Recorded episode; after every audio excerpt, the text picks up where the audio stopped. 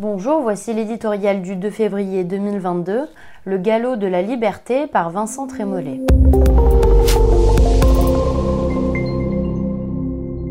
C'était il y a un an. Emmanuel Macron avait eu le courage d'écarter les modélisateurs effrayants, les bureaucrates craintifs, les précautionneux de principe qui, une fois encore, voulaient confiner le pays.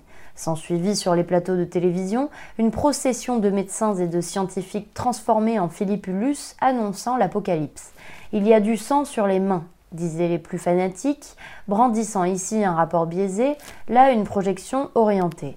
En vain, les faits venaient confirmer en tout point que ce choix était proportionné.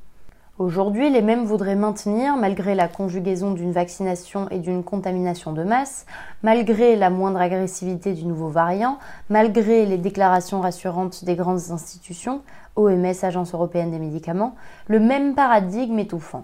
Le décalage entre leur discours et la réalité est visible à l'œil nu. Les mesures de freinage, elles apparaissent dérisoires quand nous avions encore il y a dix jours un million de cas par jour. Le pass vaccinal, il est anachronique quand le nombre de Français vaccinés dépasse les 90%, quand depuis l'émergence d'Omicron, plus de 15 millions d'entre nous ont été infectés, quand surtout, et c'est la meilleure nouvelle, ce chiffre vertigineux n'a pas entraîné l'engorgement de nos services de réanimation. Inutile de reprendre l'antienne sur les non-vaccinés qui entraînent des déprogrammations, la PHP elle-même reconnaît que c'est l'exode massif de soignants qui entraîne d'abord la fermeture de blocs. On l'a compris, plus rien n'est ajusté à la situation actuelle. Ni les règles d'isolement, ni la gabegie des tests, 10 milliards d'euros, ni la pratique du QR code, ni le masque à la récréation.